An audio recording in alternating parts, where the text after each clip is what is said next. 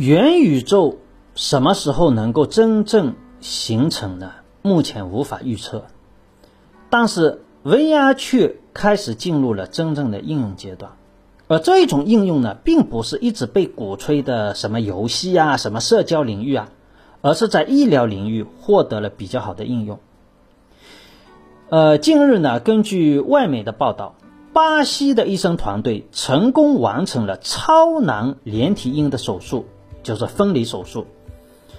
而使得这项手术成功的关键，就在于 VR 所提供的模拟手术训练。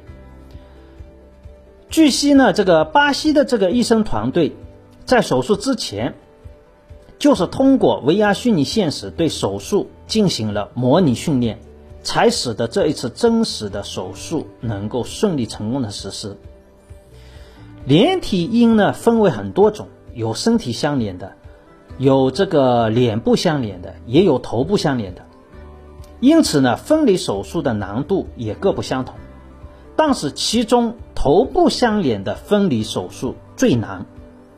那么这一次的手术呢，却刚好是头部相连，难度就达到了顶级。为了确保手术顺利成功，多达一百名以上的医生们实现经过了大量的 VR 虚拟模拟训练，手术过程的整个时长呢，多长达二十七个小时。需要多个部门配合工作，中途休息达到了四次，最终成功完成了手术。手术之后呢，医生们表示，借助于这个 VR 模拟的手术训练，可以更加清楚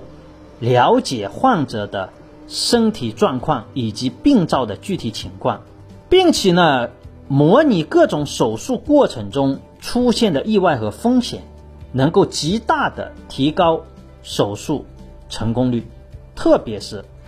超高难度的这一种手术，而这也让我们看到，基于 VR 虚拟现实技术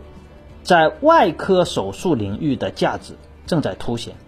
可以有效的帮助训练与提高外科手术医生的手术技术与水平。